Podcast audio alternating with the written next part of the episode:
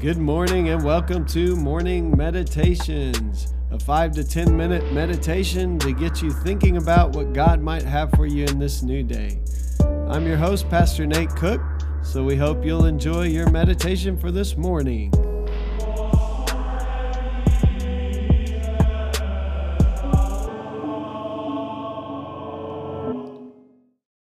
Hey, this is Pastor Nate, and this is your morning meditation. It is Friday, November the 6th, 2020.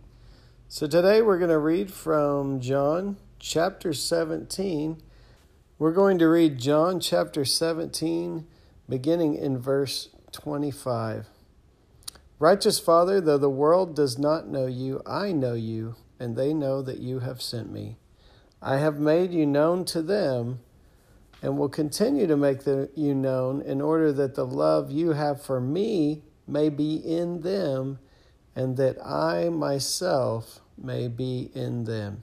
So, in this passage, Jesus is talking about the disciples and those who will come to believe in him through the disciples' message.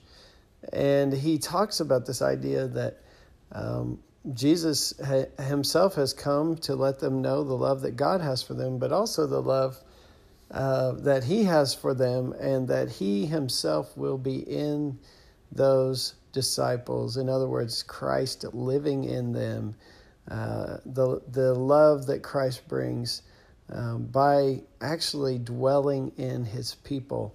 And so Henry Nouwen's going to get into that a little bit today when he talks about being connected to others. It is by our living in Christ that we are connected to those that we love uh, with a with a connection that goes deeper than even life itself.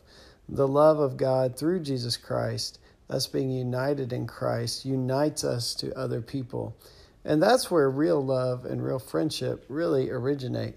So he says, when your deepest self is connected with the deepest self of another, that person's absence may be painful, but it will lead you to a profound communion with the person because loving each other is loving in God. When the place where God dwells in you is intimately connected with the place where God dwells in the other person, the absence of the other person is not destructive. On the contrary, it will challenge you to enter more deeply into communion with God, the source of all unity and community among people. So Henry Nouwen is saying our source of unity with others actually comes from our unity with Christ. And this is what Christ prays for his disciples and those who will come after his disciples is that they may be one and that they may be in Christ. And really this is where all Christian fellowship comes from is our united nature, us being united in Christ. And that's why the church can be such a loving place when things uh, are done well, when, when we rely on Christ and not our own strength and our own power. It's because we are united by something that's bigger than ourselves, and that is we are united in Christ. We are the body of Christ, Scripture says.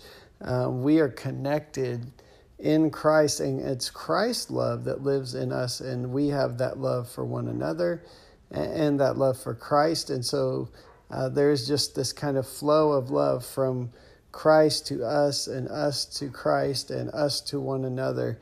Um, and so, what Henry Nouwen is saying here is that kind of love, even when we're absent from people, uh, it is not destroyed. And even when we are separated from people, or even when people have died, uh, we are still united with them in Christ. And so today, um, one of the things we can think about is our own uh, connectedness to Christ, because it's when we are connected to Christ that ultimately we love other people well. Uh, when we have this uh, disconnectedness in our life, then we tend to lash out at people and we tend to uh, allow our brokenness to uh, kind of spew out all over them and uh, there's this old saying that goes, hurting people hurt people. But when we uh, realize the love and the healing of Christ, then we're able to love others as Christ has first loved us. Hey, that's just a thought for this morning, and I hope you have a great day. Well, thanks again for joining us for this morning meditation. Hey, do us a favor rate us on iTunes or even leave some feedback about our podcast so that other listeners can know how much you enjoy your morning meditations. Hey, have a great day.